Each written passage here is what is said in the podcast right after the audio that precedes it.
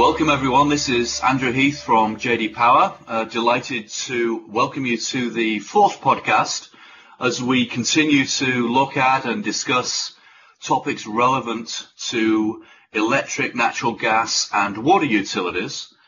Um, and maybe with a focus on this fourth podcast, um, leveraging some of the things we've learned and some of the insights from our recently published electric residential study. Um, so with that in mind, um, I'm joined by two of my colleagues, um, Jeff Conklin and Eric Durdoff, and we're going to be sharing with you some of the thoughts that have triggered in our minds regarding what's going on, what customers are telling JD Power. Um, as many of you may or may not know, I'm actually based out in California. Um, we're right now in middle of July, starting into our wildfire season. So it's going to be interesting. Uh, obviously, there are huge changes based on where we were 12 months ago. Um, most of the large investor-owned utilities have major programs in place for public safety power shutoff. Uh, we don't have a major event as yet taking place, but the uh, the concern here is clearly that as the risk escalates, that a utility may need to actually take down uh, distribution or transmission connections for an extended period. Extended looks like it could be three or four days. So one thing our team is going to be doing is closely tracking it when it happens, but obviously then very carefully following up and understanding how customers respond to those events and what lessons we as an industry can learn as a consequence of these events taking place and maybe some things we can do that might be uh, improvements in the future. So obviously more to come on that. Um, and let us hope uh, across everyone that maybe we actually can avoid them in the first place. But on the expectation it's going to happen, we're ready and we're going to be uh, eagerly listening in and waiting to see what customers have to say. So on that, I mean, one of the um, one of the other areas that we were looking at um, as you start thinking about operational items, and um, it's great that Eric uh, is on our team. Eric, you've got a lot of experience on operational asset management aspects and how that influences the general area of customer satisfaction. I'm curious, uh, what are some of the things that you're finding, some of the thoughts you have about how that impacts overall voice of uh, customer feedback? Sure, sure. Thank, thanks, Andrew. Yeah, you know, if we look at the voice of the customer and several of the uh, top factors, uh, power quality and reliability, and then also the corporate citizenship, which ties into company perception. And then really putting an operational lens on that. So, you know, what does that mean day in, day out at, at a utility of, of the things that they do that, that really impact those items? And, you know, certainly there's, there's several items, um, you know, from operations to, you know, in the control room, real-time control of, of the grid, et cetera. Uh, but one thing I'm going to focus a little bit more on today is is the asset to work life cycle. So if you think about uh, utilities that are making uh, annual investments in their infrastructure, um, they're spending hundreds of millions of dollars, and and some of them are even spending billions. So to get that right, there there are a lot of challenges. I'm curious when you use that phrase "asset to work life cycle." What have you what have you got in mind? Could you provide a little um, background on that? Sure. So we're we're talking about um, the assets in the network. So for electric um, transmission and distribution system, that's the substations, uh, the transformers within the substations, the circuit breakers, transmission lines, the whole distribution network. And, if you think about it, it it's it's a vast network, and it is a lot to look after for utilities. So I'll, share with you um, a, few insights of what some utilities are, doing in, in that regard. Um, you know, one, they're leveraging analytics uh, to look after their assets, and, some do this. Um, there are a lot in the middle, and then uh, a few others are just doing this in a very basic fashion. But the reason why this is important is that you know the utilities want to address the most risky assets and take action on them. Uh, it's pretty obvious that that has a huge impact on the reliability of the network, and you know that's what the customers experience and see downstream.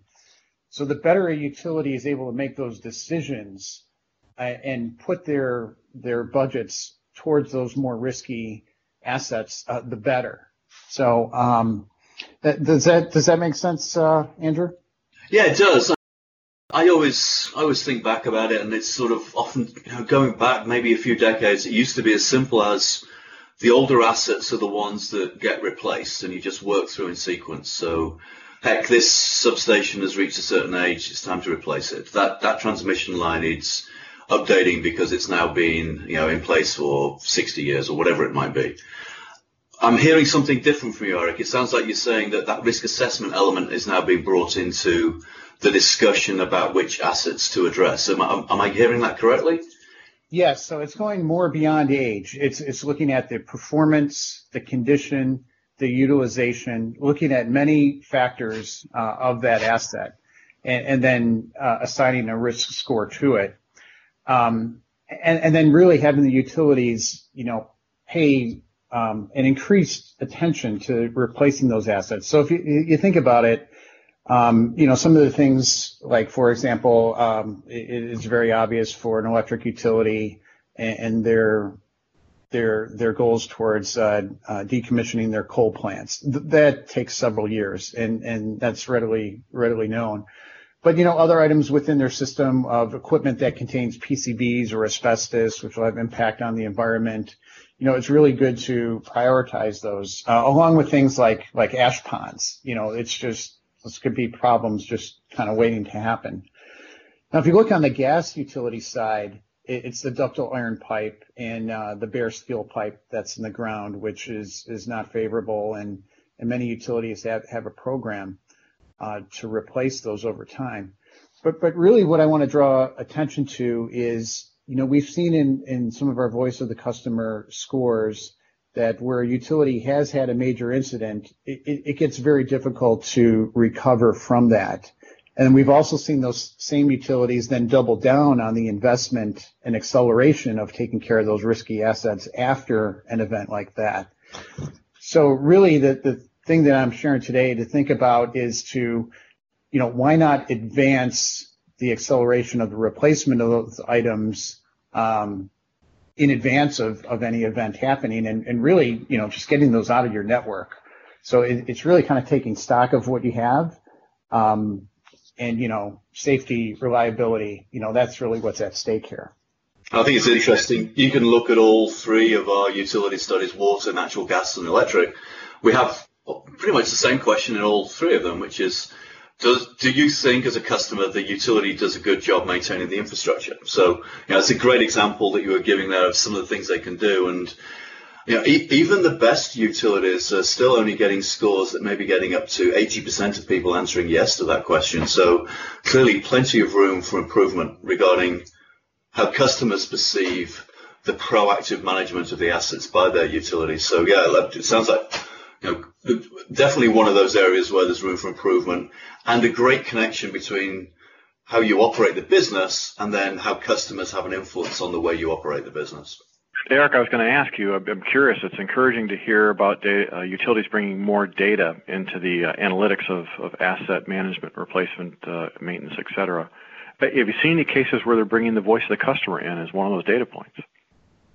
Uh, yeah, they definitely are. And uh, you know, some utilities are, are looking at uh, social media feeds. Uh, they're they're certainly looking at the JD Power Voice of Customer, and you know, getting an understanding of where are those customers. And you know, certainly they have their monitors on on the grid, and they know where their outages are through meter data. But putting that additional layer in there of the customers, um, you know, where the sentiment of the customers is is, is definitely a, a, an additional layer they're looking at. And I think if I'm hearing it right, Eric, I've heard some talk about using things like uh, customer satisfaction data from themselves or maybe our data to then actually help prioritize which bits of the assets get maintained. So, you know, how do you make sure with the resources available you can maximize the impact on all of your customers in terms of what it means to them? So, yeah, it's good, good to see the connection. Sure. So, Jeff, sure. you were you were making comments there. Um, welcome to the podcast. I was, I'm curious. I mean, one of the areas that on a sort of a, a different tack that we um, discussed a couple of weeks ago when we published our electric residential study was the growth of the general area of, of chat. So, um, I, I, I, want to say the phrase I'd like to chat about chat. So what, what, what thoughts do you have and any insights regarding what's happening right now in our industry and the adoption rates regarding chat? Yeah, so I was struck last week as as uh, you all hosted um, the best practices webcast to our clients, and uh, John Hazen was covering in the customer service category some really good examples of utilities that are bringing forward chat as a an engagement uh, mechanism, as an engagement channel uh, in customer care for their co- uh, customers. I think he used the example of uh, the Electric Power Board in, in Chattanooga, Tennessee. Um, we're seeing it in multiple industries to varying degrees. Obviously, um, the success of chat. Um, when I, however, when I looked at our numbers, um, if I go back and look at the 2017 study when we really started getting deep on understanding more about the chat channel as electric utility customers begin to use it, um, we've actually saw a bit of decline year over year over year the volume of customers using chat. It was nearly 4% in 2017 of customers said in the past 30 days they've had a chat experience. That went down to 3%, and then this year it's at 2%. Um, that seems like a pretty rational number, however, 2%, because as I look across to other uh, industries, particularly telecom, uh, cable television, internet providers, they're at about the 2% level of their customers saying that they're using chat as a, an engagement tool for customer care as well. So that makes sense. Um, probably one other industry that stands out a bit more that, I, that I've got some good data around is obviously in the wireless space, your mobile carriers. That's closer to 8 to 10% of customers uh, using chat to engage with those providers. So um, there's probably some up, upside, some ceiling in terms of over time where we might expect to see utility customers leveraging those kinds of channels. But the other dimension I wanted to point to was not only are we seeing a slight decline in volume, we're also seeing a bit of decline in the ratings of chat experience with utilities. So it seems like I'm not sure which is coming first, Andrew, chicken or the egg. Is it because utilities aren't really holding their end of the bargain and doing a very good job on execution through the chat channel? Is that why it's diminishing, or is it just lack of need? It's not clear yet. I think it's something we need to keep an eye on. So I'm curious, Jeff, just to be clear, the, the, the 2%, 3%, 4% numbers you mentioned, am I right thinking that's of all the customers, not just the ones making contact? Is, is that right? That's correct. It's 2% of all customers. Correct. Yeah. yeah.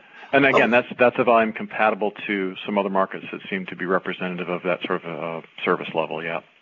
Yeah. So it's you know, across when you start talking about the scale of our studies with 100,000 people, you get some pretty significant samples in there, albeit still only 2%. Do, do you think it's possible that maybe the chat experiences are now just becoming more challenging? You know, people are capable of self-serving elsewhere, some of the simpler questions and things they've done on chat in the past they're not doing on chat because they can do it themselves. Is, could that be a possibility? I'm, I'm, I'm struggling to understand it, kind of, kind of like you right now in terms of, well, what's driving this? It's interesting. I suppose that could be part of it, although as I look at the reasons why, those haven't evolved very dramatically over the past two, three years. Um, I look, I just think chat's chat's a challenging function to get right. It's it's different than just having an agent trained to talk on the phone.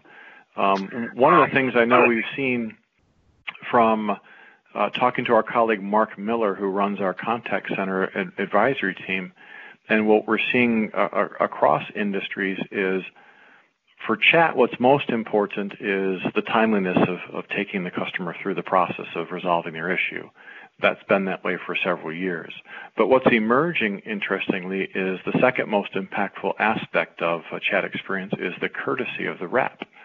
Um, and you can imagine there's multiple ways you can connote courtesy uh, through a chat-like um, channel of exchange. So uh, the obvious things of you know asking, please, can I have your information about your problem, and thank you for explaining it clearly, and you know, please and thank you a lot. But I'm sure there's other elements that get into courtesy elements like not trying to repeat questions or asking for information that should have otherwise been available or provided to them. So look, it's a challenging function to get right. I think I think utilities are still sort of in the early days of figuring out how well they can make it work.